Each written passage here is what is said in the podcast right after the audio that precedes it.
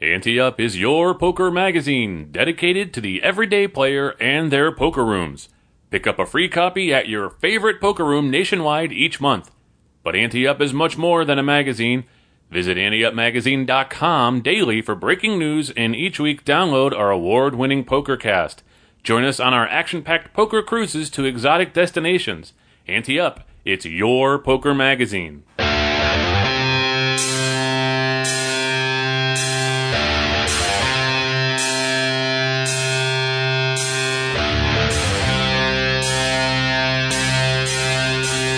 From the Ante Up headquarters in Tampa Bay, Florida, it's the Ante Up Poker Cast. And now, here are two guys who think they know how to play poker Chris Cosenza and Scott Long.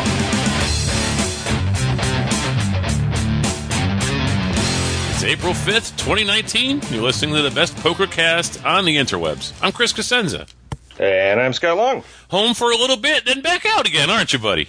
48 hours and then across the pond. Yep. How do you do it? and then home for 48 hours and on a cruise ship. I don't know how you do it, man. I don't know how you do it. I'll tell you, I don't know how I do it anymore, too. I uh, Every trip, I feel older and older. So You look older and older, too. That's the thing. We'll see what shape I'm in May 1st. But living life as it goes, though, right? So. But you know what? I, I follow you on Facebook now, and uh, I saw something that said to the effect of hashtag love my job. So, hey, keep doing it. That's true, I do. If I you do. love your job, you never work a day in your life. I mean, who wouldn't love going out to the Quiva Hotel on Phoenix and talking to poker players and playing some cards, right? Yeah, I guess. Yeah. It's a sweet little gig we got. So. Yeah, Well, yeah. I got you. Stay You, home. you guys stay home and uh, talk to myself. Uh, but yes, next week, uh, actually, next two weeks, I'll be in uh, Italy. So uh, next week, we, we have a special Hand of the Week show lined up for you, already recorded in the can. And then uh, then we'll be back two weeks from now with a regular show. So enjoy your last regular show for two weeks today. Yeah, and we don't want to give it away, but I have a feeling uh, someone named Vic is going to be on next week's show. Uh, Probably, probably. I, I don't, I don't want to give it away though. Everybody to tune in and see if their hand got used. I don't know. He's trending at Ante Up. He's trending hashtag Vic G. All right, but as I mentioned, uh, the Ante Up Spring Poker Classic at Gila River Hotels and, and Casinos, the Quiva near Phoenix, uh, finished up last weekend and uh, had a great time. You know, we, we mentioned often a lot about how nice the resort was on uh, last week's show, so I won't repeat that other than to say it's a very nice resort, so go out and visit sometime. Right. Support our our, um, our partners. But uh, a couple interesting stories that came out, uh, as they always do. Um, our champion this year is uh, Mantis Stakelis, 26 year old Lithuanian. And, uh, you know, I always talk about this every Up Tour uh, show we do that uh, when you're sitting at the final table, you're, you're as a journalist, you're you're trying to craft storylines for all the different players, so you know whoever wins, what story is going to go, and sometimes you don't know what that story is. And this was another case where I didn't know where that story was going to go. Um, uh, Montes, uh, Mantis was uh, obviously a very uh, skilled player. He he knocked out uh, all but three players at the final table. Uh, didn't make any mistakes that I could tell at, uh, the final table. He did make one earlier in the tournament. He told me about later. Um, but uh, he did it all kind of quietly. So I'm like, I don't know, I don't know what I'm going to write about this guy other than he just destroyed the table, which is a good story in itself, right? Um, and then it turned out really interesting. So that's when I learned uh, afterwards that he's uh, from Lithuania. Um, I knew that before because on Hendon Mob, all his cashes were from Lithuania. Yeah, right. Um, but uh, it turns out he uh, his, uncle was in Phoenix, um, and he had uh, he travels a lot like most um, uh, Europeans, or I don't know, Lithuania is technically Europe now. It used to be I don't know, but anyhow, people over there like to travel a lot. Um, and had the time, and he had just spent a couple weeks in uh, Mexico grinding uh, online poker, and then decided to pop up and say hi to his uncle, who was also from Lithuania and moved over here several years ago. And then he got up there and he he realized he there was a poker tournament and he likes to play poker, so he entered and here he is, eighteen thousand dollars richer. Man. Unbelievable how you can just sort of stumble upon something like that and say, oh, by the way, I just happened to be coming home with 18000 more than I started with. yeah, and he's not done either. He's going to um he's going to stick around Phoenix for another week. He said. Then he's going to San Diego and play some poker there, and then he's going to Vegas and meet up some friends, play some poker there. And then, then he said he's headed home. I asked him if he was going to come out for the World Series because he obviously won a seat in our World Championship, so he's going to come back for that um, in July. And he mentioned is right after the World Series, so he'd definitely be there. So I'm like, "Are you going to play the whole series?" And he's like, "No, I actually." I'm looking forward to going home. I like Lithuania in the summertime. Uh, it's you know he lives in a seaside town there, and he says it's really beautiful, and that's his kind of his chill out area. He doesn't play any poker during those couple months, so um, sounds like he's going to come over um, towards the end of the World Series and play some then. But um, but again, a kind of interesting story. I mean, when you hear about these the you, when you say, hey, this guy was just grinding online poker in Mexico for two weeks, you kind of think he's a normal poker degenerate, right? That Yeah. does nothing but play poker and then go out and party at night, like which is kind of the image, right? But it's it's not. I mean, he's got a very balanced life, and um, so that was pretty cool. And then the other thing uh, was interesting. Um, actually, a couple of interesting things in the article that we already posted online. It'll be on our next issue, so be sure to read that and learn more about Mantis. Um, but uh, he likes to meditate, and he actually thinks it's odd that more poker players don't meditate. So he had a really brutal hand earlier in the tournament where um, he lost half a stack on a bad bluff, and um, he did exactly what you're supposed to do there. Instead of steam away your chips on the next hand, he got up left. Uh, there's a couple benches out front, um, and it's very quiet there in the in the parking area at Vee Quiva. And uh, he just sat there and meditated for five or ten minutes. He said, got back in the right frame of mind, and then came back in, and, and obviously went on to win the tournament. So um, a lot we can learn from this 26 year old kid, as I call. We need to get you a spoiler alert announcement, like soundbite or something. I mean, not only are you telling the whole story, but then you're telling the interesting parts of the story. You know, it should be like, "Hey, Mantis won our event. Here's some other interesting things. Let's move on. Read the magazine." You're killing our subscriptions. There's still other stuff in there, so All right. go go read. But uh, one thing I, did resist, and I think we're going to resist, all the uh, staff there was wanting to call him praying mantis, Uh, and oh, giggling about that. So we're, now now if he went out to pray outside rather than meditate, then that would make perfect sense. Meditating mantis. it's got the alliteration going there, so that might work. Um, also at the final table, and we, we were. Uh, this is another storyline that I was working on.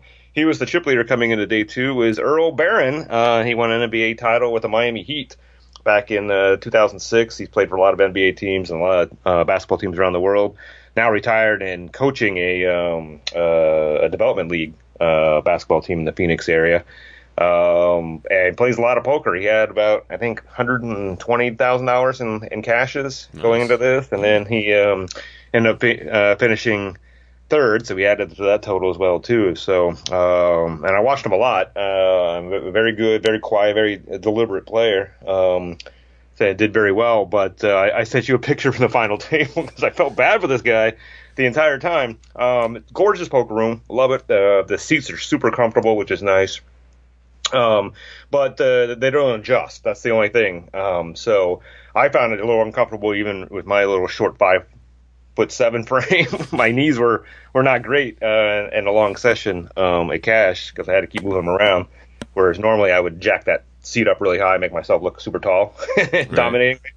Um, so then I, I saw this guy. I'm like, wow, he is seven feet tall. I mean, literally seven feet tall. That's uh, I'm not even making that up. It's actual seven feet tall. he is, and um, and all legs.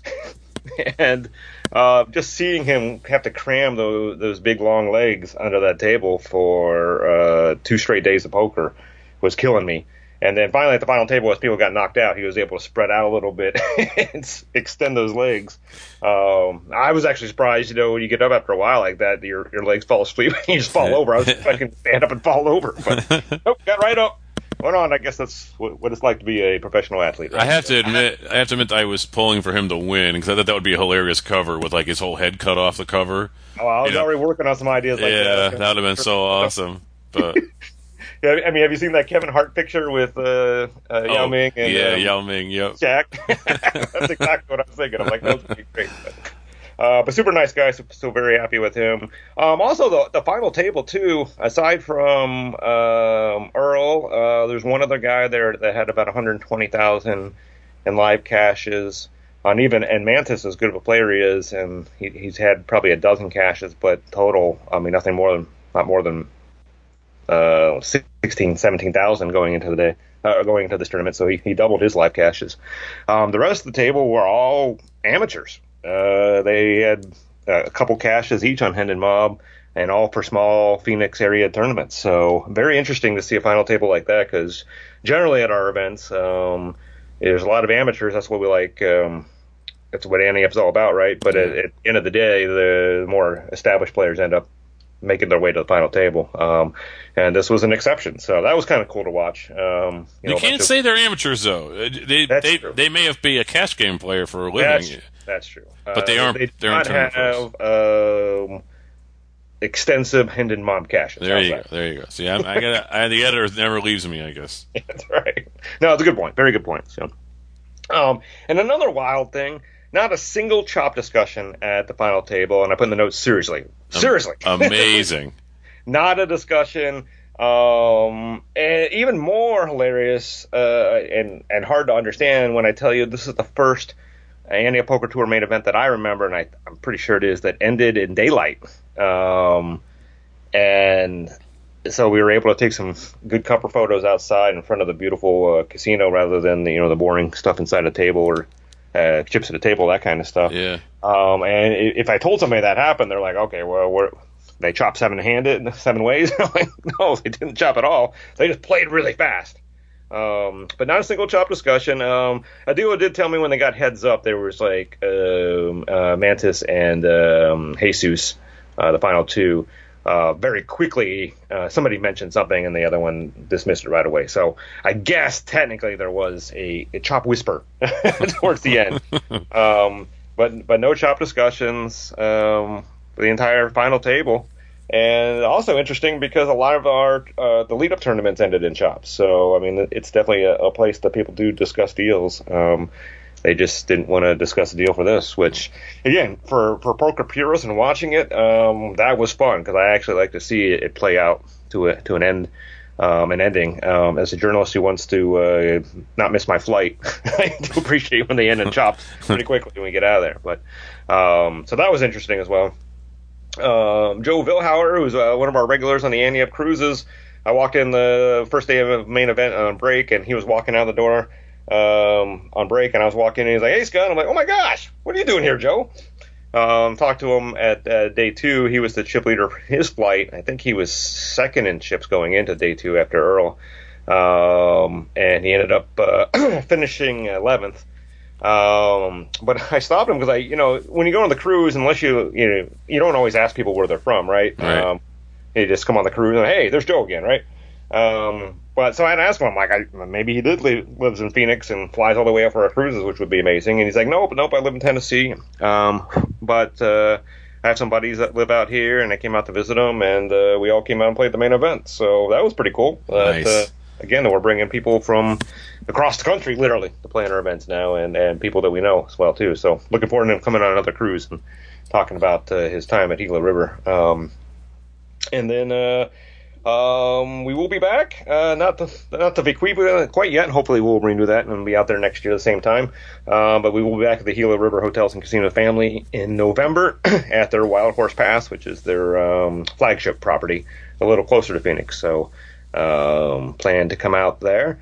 Um, and then uh, we've been teasing an announcement on another stop, and it's finally official. Uh, Casino near San Diego will host an Ante Up Poker Tour Series September 20th to 29th. We'll have more details um, to share with you when they develop. And then uh, here's where we're going next the Ante Up World Championship and Ante Up NorCal Classic at Thunder Valley Casino Resort near Sacramento, California, July 6th to the 28th.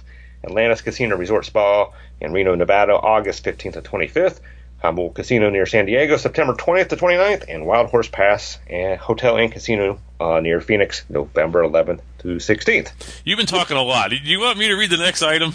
Uh, sure, go ahead. West Virginia has become the fifth state to allow online poker, as Governor Jim Justice allowed a bill permitted online slots, table games, and poker to become law without his signature. The state's five casinos aren't expected to start offering the games until 2020, and because of the state's small size, it's not expected to be able to host viable poker games on its own, and will, pending Wire Act interpretations, need to partner with some or all of the other online poker states on sharing players. It, it's still it's just one more little drop in the bucket, you know, until we fill it up. I, I, I, it's good news. It's good news. Yeah. So, um, and I think this is kind of the playbook that I think we're going to see a lot of governors do. Uh, most states allow um, bills to become law without a signature after um, a certain amount of time. Um, it's a way Michigan. No, sorry. Exactly. it's, a, it's a way for uh, for governors to have a little uh, political cover so they don't uh, get slapped on the um, campaign ads the next time saying that they supported uh, horrible online gaming. Yeah. Right, right now they, but they can still allow it to happen without the signature. So I would imagine we'll see that in some other states as it continues to work through. As you mentioned, Michigan would be a fantastic one if they allow that. um, so yeah, but again, I mean, we keep adding smaller states, um, and so you know they obviously the smaller state, it's hard to have the that player liquidity we talk about. That's a, that's important. Um, and before this whole wire act uh, shenanigans, as I call it, happened, um, you know, it, it, made good sense for these states to partner up and, and add everybody's player liquidity to it. Um, but uh, now the with this new wire act interpretation, it makes it very difficult to to do those kind of partnerships without some you know strong legal backing behind you. So we'll have to wait and see whether that gets re re reinterpreted. um, and that'll help. But if not, um, uh, not to be Debbie Downey here, but uh, I don't think our, our friends in West Virginia are going to enjoy the poker offerings. Um, certainly, um, online slots and table games don't take anybody, um, don't need players uh, to be fun. So, but poker obviously does. So, let's wait and see how that all happens. But yeah, but again, it's just another state uh, what we're hoping for is that on the federal level, they see all these states continuing to do this, and they're like, hey, I mean, really, who are we to stand in the way? And we would benefit so much from it. You know, it's already there. Why not just regulate it and then make it federal? So, just one more state, one more state. Keep adding them. We need New York, California, and Florida on board, and then we'll be good to go. Yeah, absolutely. You get those three big ones. Even Texas would be great. In Texas, yeah, which There's never four happened. big ones, and then then it's all over at that point. I think, and now, now you get enough to to really make it work. But Yeah, uh, we'll see. all We'll those states are, are very slow on this right now. So, um, all right, uh, poker player Shannon Soroka has been charged with forcing his way into pro Darren Elias's home and threatening his babysitter with a gun. The babysitter, who Soroka had separated from Elias's uh, two-year-old child, escaped and called for help, and Soroka was apprehended and faces numerous charges. I mean, I mean, doesn't he know that all poker players are broke? I mean, seriously. I mean, I didn't think about that, but that's pretty funny. what kind of plan is this? Well, it, you could tell it was not a plan at all. I mean, you know, I, I guess you know what what what uh, uh, Darren guessed when he was being interviewed was that uh, obviously the player he, he didn't know this guy as far as I know, but um, obviously figured the player knew of him and uh, figured that the house would be empty if he's playing poker, not realizing that he has a family. Um, and thought it'd be uh, an easy in and out smash and grab, and nope. Turns out there's a babysitter and a kid and all kinds of stuff going on. Um, and then of course you bring the gun in because you know that's what you when you expect some nobody to be home. It's Yeah. always nice to have a gun for Yeah. you know whatever reason, right? Um, and then it was pretty easy to figure out. I'm like, you tell a babysitter stay here, I'll be back. I'm like resourceful, very resourceful to say, hey, I'm not going to stay here, I'm going to get out. I mean, that's tough though. I mean, I've never been a babysitter. I mean, obviously I've watched my niece and nephew from time. Um, you, I know you watch your grandkids from time to time, but uh, it's tough to make a decision to, to leave leave them alone in the home Yeah. and go get help. But it turned out to be the right decision. It's just it's just unbelievable. And then he why does he, he decides to split them up? Like, okay, get in the room over there and why what what what's the little kid gonna do? You know what I mean? Yeah, why not exactly. why not leave the little kid and then well, with her and then let her go out? She's gonna run away? She's gonna take the kid with her anyway. It doesn't matter. You you're in the house to get the goods anyway. I, just a whole you could tell he was totally just shocked by what happened when he got into that house and Yeah, not not. Uh, he, will be featured on a future episode of World's Dumbest Criminal. So. and this is all alleged, by the way. yeah, true. Uh, but the list of charges was insane, so he's gonna good luck getting out of all those. But uh, but on a more serious note, I mean, how scary though? I mean, yeah. You know, that babysitter. Geez, I mean, again, like I said, I mean, she kept her uh, wits about her and, and got out and got help, but um, you know, that that's gonna mess her up for a while, right? Yeah. Um, fortunately, I think the kid is two, so he probably doesn't remember any of that. But um, what an, a, a violation of of your your safety. I mean, now now you got to think, you know, hey, when I go out to play poker, which is my job, do I have to worry about some idiot in this room knowing I'm here and going and trying to rob me? Yeah, or any actually, or any any gambling in Denver. You know, not just not just Right. poker, but yeah, you always think that. Especially that's why you're always talking about the security to walk into your car and stuff, and you're in a casino. You know, I mean, Greg Fossilman. Remember Fossilman Raymer got uh, you know in that casino where they tried to hold him up because he'd won a bunch of money at the tables and he fought him off and everything. And it's just you just never know. You got it. It's got nothing to do with being poker. It's it's has to do with desperation and there are low lives out there and people think they see an opportunity to to make money an easy way or a violent way, and they take advantage of it. And this guy, obviously, uh, Darren Elias is a good player, and they're both from the east, northeast. So, you know, he probably saw him playing, watched him play, knew how good he was, and then just one night casually followed him home, saw where he lived, and then said, "All right, I'm going to wait till I know Elias is in a tournament or something." And uh, just crazy. You have to be you have to be careful, man. You got to you know that's why being like uh, rambunctious or, or obnoxious at a poker room is is not really to your benefit. Right. You know, because you're calling attention to yourself, and then people, one, maybe they want a vendetta against you, they resent your attitude, but two, if they see you winning a bunch of money and you're calling attention to yourself, you know, there are people out there who want to do shit like this, and that's just crazy, crazy. Scary, scary stuff. It really is. All right, let's do some more fun stuff. Any updates? Our 2019 Ante Up Poker Cruise schedule includes an eight-night Southern Caribbean adventure and two shorter weekend cruises. Passengers on all sailings get a one-month membership to advanced poker training and a quick reference poker odds card from thegamblingschool.com. And we love hearing from our fans. If you have a hand of the week, listener spotlight, or a call to floor submission, email us at podcast@anteupmagazine.com or post in the Ante Up fans group on Facebook. And how do you do that? Well, you join the group. Uh, you can post anything you want. Uh, hands, call the floor questions, anything poker. Just go to Facebook and search for Ante Up fans. Uh, don't forget, you can get all our details uh, to our cruises at anteupmagazine.com slash cruise. Uh, you know, we were going to have an O'Malley's move this week, but then we thought, you know, Scott's going to Italy. And uh, one, it would be fun to see him do his reaction to a O'Malley's move in an Italian accent when he gets back. but, Buongiorno. Buongiorno. Uh, but then, uh, you know, we also realized we did a show ahead of time, so we didn't want you to have to wait way too long for the answer. So we're just going to give O'Malley a two week break as well, and then uh, we'll see him on the April 19th show. So He always gets a vacation when we get a vacation. Yeah. That's the bosses we are. yeah, that's uh, socialism at its best. I think is what that is. I don't know. All right, it's time for the advancedpokertraining.com hand of the week. Send your hands or situations to podcast at anteupmagazine.com. If you haven't won something from us in the past year, you'll get a free membership to Advanced Poker Training, the world's number one poker training site. And uh, first time uh, submitter, Ken Douglas, is in the house today, Chris. cool. So he's getting a free membership. He is. Look at look at how that works. Nice. Uh, all right, he was playing two three no limit hold'em at uh, Ocean's Eleven Casino uh, this past Saturday night, and this literally was this past Saturday night. So Wow. very very fresh hand of the week. Wow. Uh, he says this is his local casino and he's regular there. Um, and uh, it was about six hours into the session, um, and I bought in for the max uh, 400 and was sitting on 1,095 and planning on leaving soon after a very successful session. Clap. uh, and, but the following hand came up while playing seven-handed, so we'll see what happens to that 1,095 in that very Oh man. successful session. Yeah. Under the gun plus one open for a $16 raise. He said this was the standard raise all night. That player is an older gentleman who had about 1,050 in his stack. Wow, deep, deep, deep.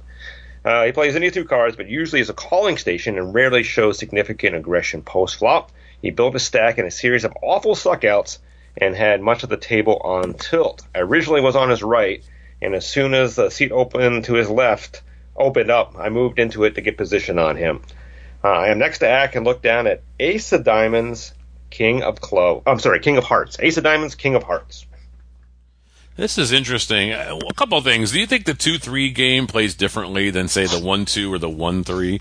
I would say it plays different than the one two, but is it different than the one three really? Probably not. Uh, though I'm going to guess they probably have a one three there and a two three. So what happens then? Uh, the mechanics of it. I mean, that, that extra dollar in the small blind doesn't mean anything, which I think is the point you're getting at. Yeah. Um, but I think it's because it's it's a bigger game than they offer somewhere else. It attracts players with more buy that buy in more and play bigger. right? So, um, and kind of related though, um, is that uh, you know at, at this time they had a um, almost all their games are, are limit there, right? So they have a three six limit, all, all full kills as I mentioned, right? Which is awesome. They have a three six, they have a four eight, and then they also had a five ten limit game with two five blinds um, that killed the ten twenty. So, um, which was really interesting because you have the four eight that kills the eight sixteen. So Yeah. not a whole lot of difference there. Um, and I did hear some people ask about it uh, and why they have it, and they and uh, one of the players visiting for the tournament I was playing uh, with us asked why they didn't do a six twelve, and they said they just could. Um, the players said they just couldn't get it off the ground, but for whatever reason, five ten goes off. so, but as soon as they opened the five ten. Uh, most of our 4A players at our table left to go play the 510. So, uh, and they were the better players, right? So, I, I think that's that's where it comes in. Is just if they have in a vacuum, two three doesn't mean any different than one three. But um, if you go to the board there, and I bet you they have a one three or a one two or something like that, and it just attracts bigger players. So Okay. That's probably more you wanted to hear, right? No, I was just I don't, we we don't come across a two three game very often, especially on the no. show. No, So. I just Yep. thought I wonder if that's going to affect uh, how um, you know how I approach this, but I, I don't think it's going to. Uh, so we wanted position on this guy. So clearly, we wanted um, you know we wanted to be able to control the hand and control how this guy played. I think so. I think we need to take control of this hand. I. I, I, the interesting thing is if if the people are likely to fold behind us, then um, I may just call here. But if I want to get this guy heads up, then I probably will make it a, a decent raise again. It's it's it's a great hand uh, because you can get away from it if you want. You can also represent things with it. You could also have top top if you hit either. So everybody likes big slick. It's just not, I guess not everybody doesn't like it, but it, it's it's a hand that's you know that's powerful enough to to re-raise here with. I think. Um, so I think that's what we want. I think we want to control the action with this guy. We have similar stacks, and I think we want to get heads up with him if we can, outplay him. So I, I, I, because I'm the impression I got was that he's not a very good guy, a very good player, uh, sucked out a lot and all that. So I think we're probably a better player than he is. So I don't know. Let's make it like 48, 50 bucks or so, and see if we yeah, can just take it down now. was gonna say, 50. Yeah. I think 50. Um, what's interesting about this play, the way he's been described, is uh, I think he, you're right. Uh, we're a better player than this guy, but he's also a tough guy to play against. I think because you have any two cards, and that's always dangerous, right? Yeah. Maybe it's that, and it's a calling station. Um, so it's gonna be tough to get him off of any two cards, right? You're not gonna be able to bet him off of hands. Um, so you're gonna have to have the goods if he's gonna call you all the way down.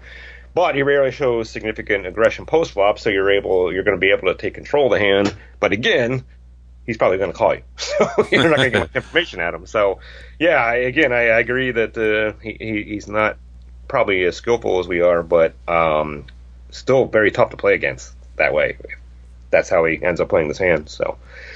But uh, all right, so we both said 50. Um, our hero says this seems like a spot for standard three bet and makes it 45 to go. That's fine Yeah. with me Yeah. um, and it folds to the button. Button is a good, solid middle-aged player who has just stacked uh, his $830 stack and is getting ready to leave. Um, we are the three biggest stacks table by far. He thinks about 10 seconds and calls, and folds back to the original raiser. He wastes little time in four betting to $100. Oh, okay. Well, then I'm out. I'm clearly out. I, I I took my chance. Ace King is not that great of a hand. I have a lot of big stack. They have a big stack.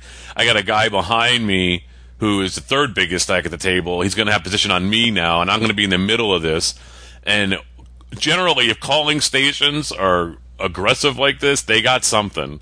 They're, they're calling stations generally want to just come into the hand for as little as they can, but if they do raise, they usually have something. And if they four bet you, that I'm out of there. I'm out of there. I mean, you're hoping he has queens, and you hoping that you hit an ace and a king, or ace king, or anything, and then you're hoping that the button doesn't hit what you hit, or hit something. You know what I mean? I'm out. I'm out. Um, that's interesting. Um, I don't think I would have said that, but I think you're right. I mean, if you look at it, you're right. Um, now we're getting three bet by a player that probably has a big hand, so which to me would be aces, kings, or queens. Um, the only one of those hands that we have uh, that we can beat is queens. We still don't have a beat right now, right? Right. Um, and then of course you have that other player behind you, as you mentioned. So there is a lot of danger here. Um, and particularly what you mentioned the the deep stacks too. I mean, I, I don't want to get involved in a hand where I hit something if I hit an ace or king and end up getting stacked here because I'm up against a set now. Um, so you know if these cards are suited, you know you had a chance maybe you could flop some flush cards and and do all right with that, but they're not. So now you're really playing for a straight, which is and it's not going to be open ended. So. Um, I, I don't know what a good flop's going to be here. There doesn't seem like doesn't seem like a lot of good flops here. So I think you're right. I think we got to fold. I, I, wouldn't have thought of that until you mentioned, but that makes a lot of sense to me. Hey, we agree. Okay, uh, we'll see you next week. Have a good time in Italy. All right, our hero folds and we're done. So see you. um, all right, uh, our hero says at this point I'm uncomfortable with the hand, especially with the button behind me. If stacks are shorter, I would consider a five bet jam, but with all of us sitting over 250 big blinds calling and evaluating after the flop seems prudent, so I call. Okay, All right, well, well, again, it depends on how you evaluate after that, but um, you know, maybe maybe we're narrowing this um, older gentleman's range down too far, but it doesn't seem like it to me. I'm like, you know, I'm not gonna be surprised at all if he turns over aces or kings at the end of his hand. Um, so. Um, the button thinks for about 10 seconds and then aggressively slaps in a call stating one time. uh, here says at this point, I think the button is set mining. The old guy's range seems to be something like strong aces and 10-10 or better. Uh, it's the type of situation where I could hit my hand and still be drawing almost dead. Yep, that's what we said. Yep. So let's, let's hope that doesn't happen. Yep. Flop comes the king of diamonds, jack of hearts, eight of spades, and uh, let's see. Um, he says this is a decent flop for my hand. I have top pair, top kicker, and a backdoor nut straight draw. And the older gentleman checks to us. Jeez. All right. Well, there's 300. The, see, that's the thing, Scott. This is why I wanted to get out of this hand because there's like 300 in this pot, right? Mm-hmm. It's post flop, and there's already 300 in the pot. You've hit top pair, top kicker. You only have 900 left. I mean, all right. So if you're going to bet a 30 year stack, or you're going to bet half the pot, 150, so you're going to bet, you know, 60 year stack. Uh, um. Well, we're playing the hand, so I, I can't be afraid of aces. Uh, right now I have one, and I have top pair, top kicker. It's not exactly a wet board, but it's definitely wet enough that it's got Broadway and other straight implications, possibilities. I don't know if somebody's calling Queen 10 $45 raise and then a $100 raise. So, right. um, and I don't, but if they did that, they're obviously open ended. So, um, geez. And even 10 9, nah, I don't know. Uh, but this is the thing. Let's say, let's just say that under the gun played it like he had queens, and now he's checked because he's nervous now, it seems pretty basic. That doesn't seem like what's going on here. But if he was, then what does the button have? Okay, does he have the same thing, Ace King? Does he have the? He doesn't have the case the case kings because he would have popped it more, I think. So, right. does he have? Maybe he has Jack Jack, and now he's got a set. I really feel like I or eight eight, or even eight eight, yeah, or even eight eight. Yeah, we mentioned set mining, and that makes a lot of sense. Yeah. So. so I I can't be too cautious. I mean, why'd I play the hand if I'm not going to bet it when I hit it? We wanted to get position on this guy. Uh, we did everything we were supposed to do to get position on him, and we just happened to get a caller. And now, you know, the betting had been reopened again, which is what we did not want. So, but now he checks to us, which is really fishy. You know, a lot of times people will say, "Hey, when they've taken the lead and really taken the lead, and then they don't bet." I mean, is he really that afraid? if he was that afraid, you know, then he would have shoved shoved pre-flop or made it even more. Not shoved too much, but he would have made it even more than just a hundred, right? Because that's all he made. It was a hundred, right? Right. So I don't know. I'm, uh, jeez. Well, all right. I I'm going to bet. This, Yeah, I, I think how this hand, this flop developed makes it a little easier for me than I was. I was scared going into this flop based on the pre-flop action, as we mentioned, right? Right. But now, so we we hit uh, top pair. We still have our ace in our hand. Um, and so the older gentleman, who I think we're most scared about, checked to us, right? So I think we have to bet now. We have to figure out what's going on here because I, I think now he's got one of two hands. Either he has pocket kings and he's trying to bait somebody into betting, and then we'll check raise. And if he check raises, then I'm done here, right? I think. Um, or he had pocket queens or a smaller pair, and now he's scared of the king, and so we can probably get him to to go away here. Um, at the same time, we need to figure out what the button has here. So, you know, if the button was set mining as we thought and missed, they're going to be out now with a decent bet from us. So I, I think there's actually a chance. I mean, it's hand of the week, so it's probably not going to happen. But in the real world, I would think there's a chance here that you bet half the pot 150 here that uh, both players could fold and you can take down a pot and and go home with a nice profit. Um, or one or both of them are going to raise us, and then we can feel pretty confident getting out, and then feeling bad that we, you know, drop 250 on this hand. Um, but that that happens. Um, so the only danger here, uh, if we bet that and we get two callers and don't pick up any more information, and then don't improve on the turn. Uh, but at that point, I guess we'll have to figure out what happens and see what the action happens as well too. So, right. But for me, I I got to bet 150 here. I think. Yeah, I mean, you could be you could be behind and one hand, and you could be uh, tied with another hand. Somebody got the exact same hand as you with Ace King. You know, I mean, that's the thing. You know, and it, we can't say it's less likely just because you know king came out. I mean, it, it it's obviously possible, and it, it happens all the time. It's half our hands of the week or thinking that holy cow, you know, there's no way this guy has his card, and then he does. So uh, I would be cautious. And normally you'd bet uh, like 200 here, um, but because there's multiple players and we really aren't sure what the heck is going on here. Maybe you're trying to mitigate your losses, uh, or or controlling the size of the pot a little bit and if they just end up calling you, then it's like, okay, if they raise you, then you're like, all right, well, I'm out of this hand for 250 and I still got 800, um, even 900. So, or eight, yeah, eight, 800. So, um, yeah, I, I, I guess I agree with the 150. Uh, I, I normally though, if you were heads up, you'd probably bet 200. Um, and I wonder if that means something. Now that you're three-handed, should you bet? Should you bet the 200 to get one of them out at least? Well, yeah, the reason I, I would go the half pot rather than the two thirds pot is it, it's in a lot of ways a probing bet. I want to figure out what's what's going on out there. Um, so if I get check or raised or check raised even, I, I'm most likely going to fold. So I'd rather not spend an extra fifty to get the same I the same um, information. Yeah, yeah. I mean, I could argue you can even do the same thing with a third of a bet, a hundred bucks maybe. Um, but I just want to get some information, like you said. That's a fishy. First of all, isn't the raise the the four bet uh, fishy? I mean, if you're going to four bet, you don't just min raise, right? Because basically it was forty five dollars, and then he made it a hundred, right? So he basically min raised with two players in the hand. You know, he didn't make it one fifty to go; he made it a hundred to go, which is fifty five more.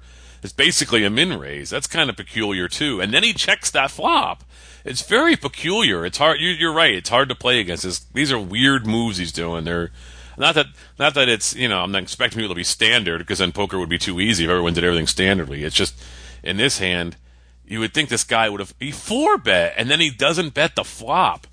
That's yeah. so fishy. This is why I'm nervous. Yeah, so I'm going to agree with the the hundred or the 150 bet. Well, again, I think you could do that with queens too, right? So, and I, I would think if this guy had queens, this is exactly how he'd play it. He, he would make that kind of smallish four bet, and then the king comes, he gets scared and, and checks. Now, the fact that he's a calling station, I don't know whether that means he calls with queens here. I don't think so. So, you know, I I think we'll find out. Our bet will, fi- will give us that information. I think. All right, so. let's bet. Um. All right. Um. Let's see. Our hero says, "I feel I'm in the same position where I'm either way ahead or way behind. Uh, the old guy could be trapping with ace ace or king king. I check and the button checks behind. Oof. See? No information gained. No. I, I mean, that's interesting. Again, if you're worried, why waste money? If you believe that this guy is being fishy and you believe he hit it, then you saved yourself some money here, or you're going to get the showdown for a much cheaper price than you're betting. I understand that we're not getting more info, but I Right. this was this was my first my first thought was, hey, let's check behind then. You know, let's let's say, hey, screw you, you you're trying to get money out of me. You know, uh, with your tricky play or with your fishy play, and I'm not falling for it. Let's let's see how much you're willing to bet on the turn, and maybe I can take advantage of that. You know, when I hit my trip, you know, kings or uh, aces up or something on the turn. Who knows? But I I did. My initial thought was maybe we'll check. You know, it was my first reaction. Maybe we'll check two then. And so that's interesting. The guy, other guy checks behind two. So now we're looking at now it's only a three hundred dollar pot on the turn, which is much more comfortable. Which is what a turn bet normally would be at one of these games. Maybe a turn pot. You know what I mean? Now it's like, all right, well now we're back into a normal betting ar- arrangement, and we're not going to lose our whole stack unless somebody goes crazy here. So. Um, I, I don't mind the check, knowing that's the other thing too is I need to know how this button played. If I knew the button was a passive guy who was just, whatever, maybe I would have thought about checking too, just so I knew I can get to the turn and then have a much more controlled pot size. But interesting play. Yeah, and, and I, I I like I like where you're going with that. I guess my concern with it is that um, if the turn doesn't help us, and now the old guy wakes up and bets, um, he may not bet the 150. He may bet more. So we're letting him set the price rather than us. And then we got the button behind us that we still have to figure out. So you know, if we make that call and then we get raised at that point, um, then we have to get out. Uh, I, you know, I, I, I see what you're saying, and um, that, that's um, what happens here. Um, so we'll see what happens with it. But um, I, I think I would just rather get my information earlier than later. But you know, it may work out. So we'll see. Um, the turn is a nine of clubs. So our board now is King of Diamonds, Jack of Hearts, Eight of Spades, Nine of Clubs. And uh, our hero says, while this fills straights with Queen 10 and 10 7, those hands seem unlikely. And the elder guy checks again. Holy cow! All right, well I know the Scott Long rule of poker is uh, everyone checks around you twice. You're not you're not checking on the turn, but uh, yeah, you got to bet something now. Now I bet the hundred. Just a 100? Yeah, and I think that we were willing to do 100, 150 on the flop. So, you know, I mean, you could bet 200, you know, but I, you usually bet half the pot around the turn, so 150. But I was willing to bet less. These guys aren't showing a real interest in this pot yet. Now the button could wake up now and then shove on us or make it, you know, 300 or something. But I think $100 will get get some information for you here. Just stack of reds. Yeah, that's fine. I, I still like the 150, so that's the way I go with. But I, it probably doesn't matter too much at this point. Um, the reason I wouldn't want bet lighter on the flop is you have two more cards to come, but now you have one card to come. People kind of have an idea what they're looking for. Um, so 100 bucks would, would probably work um, better here than it would have on the flop. But uh, I'm still going 150, so we'll see what happens. And don't forget, now the guy's a calling station, so you're not going to get info from that guy, no matter what you bet. Remember. Well, no, he's a calling station if he has something that he can hit with. That I mean, that's the thing with the calling station, right? So, you know, if they think they have any chance at a straight or a flush, or they have bottom pair and hope they can make a second pair, that's a calling station where you're worried about it. But you know, he four bet here, so again, with the type of hands that he could have here, you know, again, I go back to what I said before. I mean, he has queens. Uh, I don't think he's going to call when there's a king on board. Um, But he will on the turn because you showed no aggression on the flop, so he doesn't think you have the king now. So now he's going to call you. alright, Maybe, maybe, yeah. All right. Yeah, he's a calling station. No matter what we bet, he's calling. He's not going to raise us on the turn. All right. Well, if he has the queens, then I then I'd want to get more money out of him than Yeah, less. yeah, that's what I mean. So, uh, well, we don't know what the info. You're not going to get any info out of this guy if he's just going to call down. That's the thing. It's the button we want. We Yeah, want well, I, I'm less worried about information now than the fact that it does seem like we have the best hand here, so we have to bet and, and start getting some value out of this hand. Um, and like I said, I mean, like you said, I mean, we, the button could could have flopped a set and decided to check behind, and that one's come alive when we bet. So we will get information out of him. Uh, we may not get information out of the older guy, but Yeah. um, but at this point, I, I I feel like I feel more confident that I have the better better hand. So I need to get some money in this pot now. Okay. All right. Um, our hero says now it feels like I have the best hand. It is unlikely the out of position player would check a monster two streets in a row, and the button felt like an underpair. I bet 150 into the slightly more than $300 pot. To my surprise, the button calls, as does the other player. that I thought the button would quickly fold. Now I'm concerned about what he has. oh man. Yeah, I, I, at this point, wow. I, I, guess we'll see what happens in the river, but that that was not what I thought would happen either. So uh, I don't really know what that means. So no, I wish I bet a hundred. All right, the river is the ace of clubs. So our final board is king of diamonds, jack of hearts, eight of spades, nine of clubs, ace of clubs. Obviously, giving us top two pair. Um, no full house, full house or flush possibilities. He says. He says to my utter surprise, the under the gun, the old guy, uh, promptly shoves his stack for 775 into the squiggly 750 pot. Wow. Wow, wow, wow. Wow. Did the case ace really just come out and he had. Seems like it, doesn't it? Oh, wow. Wow, wow, wow. Here's the deal. Now, we don't believe that Queen 10 is possible, but why why doesn't this guy believe Queen 10? You know what I mean? I mean, a button could have could have come along for Queen 10, got a free shot at his 9. You know what I mean? And then just called because no flush draw, no flush was out there. So I mean, this guy, this button very well could have had queen ten, and yet this guy's not afraid of it. He just shoves. Well, yeah, I I don't know. I, I still think remembering it was four bet pre-flop. So, but let's think about that for a minute. Let's just think about it for a minute. Sixteen to forty-five. Guy calls with queen ten suited for forty-five when he's got eight hundred in his stack and he's got position on the final hand of the night for him. Under the gun now, min raises to fifty-five and gets another caller now he's got all the pot odds in the world to call 55. Does, hits an open ended draw, and they check it around so he gets a free shot, hits it, and then they bet, and now he just calls because there's no flush, and really the only thing he's worried about is a boat. He's got the nuts no matter what comes on the river unless it's a paired board.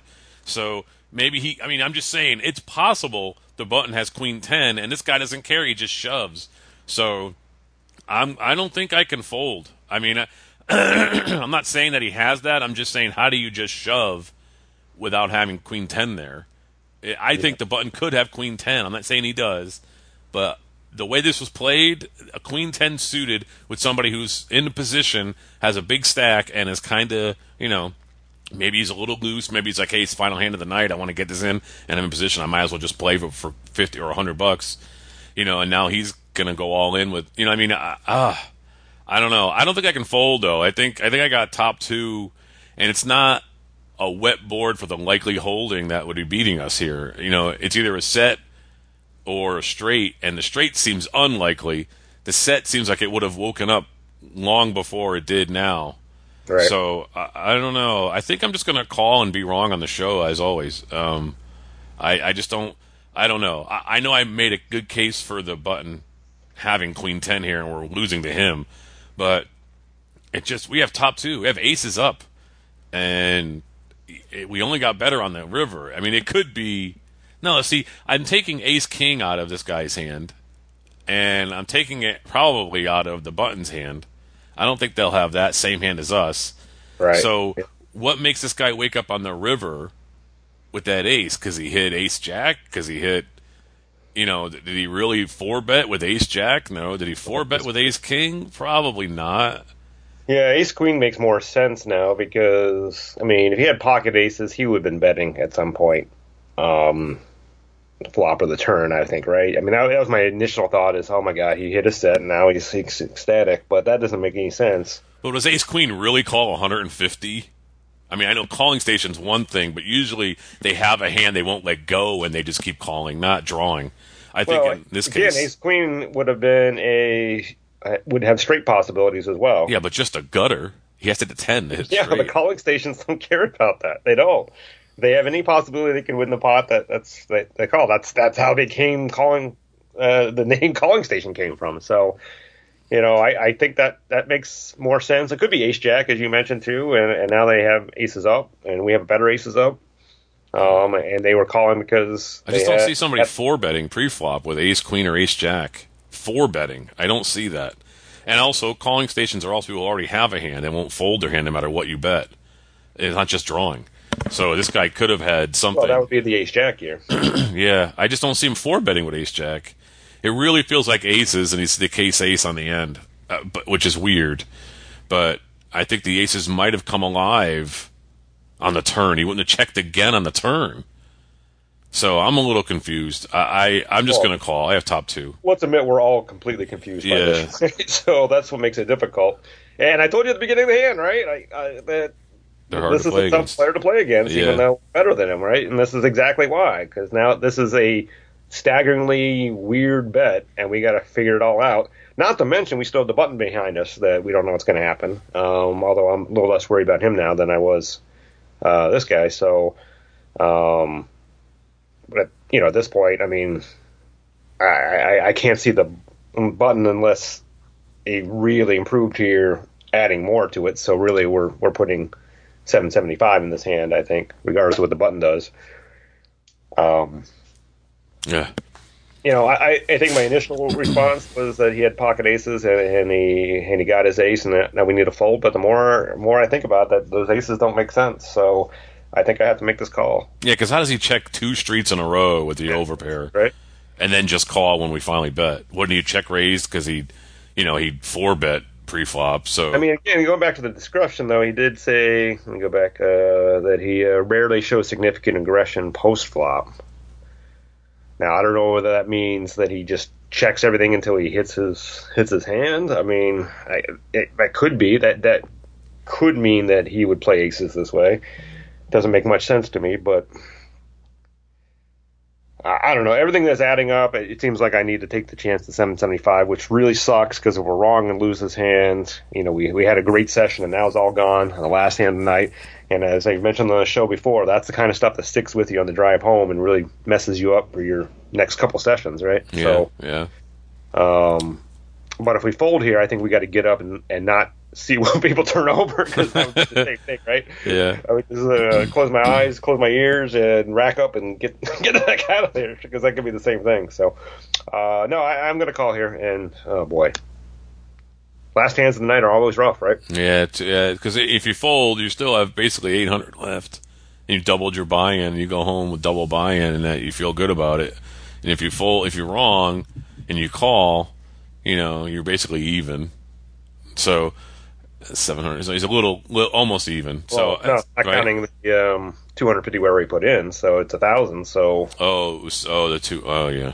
yeah, we're all. Uh, well, I mean, we'll be belted. I think here pretty close. Oh, yeah, that's right. He put it all in. That's right. 1,050. So we down. Oh, we have 45 left. I forgot about the initial start. Oh, yeah. Well, I'm still calling. I, I just can't figure this guy. If I can't figure it out and I got top two, I'm calling. That's right. You Yeah, know, so- that's what you have to do, right? Yeah. All right, our hero says, now what?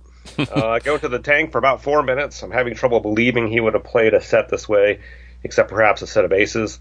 Although I thought I would have heard from that hand on the turn. A two pair hand, ace jack or ace nine, uh, ace eight seems likely with his previous play at the table. I feel the button, who has about 550 left, will fold all but a nut hand if I call. Besides, I think he has a draw or an under pair. And again, I'll mention it doesn't really matter at that point because he can't add more to the pot. So, Right, right. you know, he's he's a non-factor in this. I think at this point. And our, our under the gun player couldn't have a set of aces earlier because then there'd be five aces in the deck and it'd be foul deck. Yeah. Well, I think what he mentioned was the what we were talking about that pocket aces would have woken up at some point before Right, the river. right. But um, he says a set, uh, set should have raised the turn right. Uh, I call. All right. Well, we got the same place we did, so let's find out what. I'm nervous. The button then gets very agitated. He begins agonizing out loud over his decision, He's and got a I am set. he has me beat. Uh, he actually turns over his hand, revealing Jack Jack for a set. Yeah, set of jacks. I, that, the first hand I said, I think. I think it was one of the first hands I said earlier. Uh, he says he can't believe he is considering folding this hand. He states he was snap calling the older man, but my call shows such strength.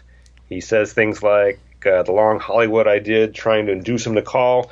After what seems like an eternity, he throws his cards angrily into the muck. Yay! Wow. The old man turns over queen queen, and I take down the largest pot I've ever seen in a two three game for a little over two thousand three hundred dollars. Wow. Wow, the jacks. See, that's what you get for playing your jacks that way, though. I mean, seriously. Okay, so he calls, he hits his set, and he checks behind. How does he check behind in position? The whole point of playing the button is that you you build a pot with a set like that. Well, yeah, and again, that's that's the beauty of the button is you can you can, you're representing a wide range of hands there, so you might as well bet. I mean, you don't need to conceal your hand when you're on the button. Yeah. That- so and then the turn, and then he just calls when he, you know what I mean? That- that- I mean, yeah, he got the calling station for another 150, but then he lets it go on the end. It's like you only had 800. You put 250 in there already, and you've got a set of jacks. How do you not shove somewhere in there or bet more? Wow. This, and I did say that a set of jacks. I said that earlier. Um, Interesting. And so now you get the best hand to fold, and you and the queen it was queens. So let's let's look at that real quick. Under the Yeah. gun, he makes it sixteen because he has queens. We repop it. Someone else calls it, and then this guy only min raises basically with queens. So then, which is I know you kind of said that was okay, but to me, I still think you don't want you don't want uh, four cards against your queens. You want at least none or Yeah. two, right? So why doesn't he make it like, you know, we made it. Why didn't he make it like 150 to go there, and then we're probably out, you know, or he he goes against the jacks and loses. So, geez, no matter what, this guy's losing his money. The jack does the jack really call 150? Probably not. He probably folds his jacks because under the gun makes a four bet of 150. You're thinking your jacks are toast, and they were. You know what I mean? You had to flop a set to catch. So then on the flop, he sees the over. He's afraid. We bet. Another guy calls, and now we call. Wha- I mean, there's the calling station, right? He's got the made hand, and he won't let it go, even though he's staring a king in his face. And you were saying before he wouldn't bet, he wouldn't call, but he did. He kept calling with a king on board.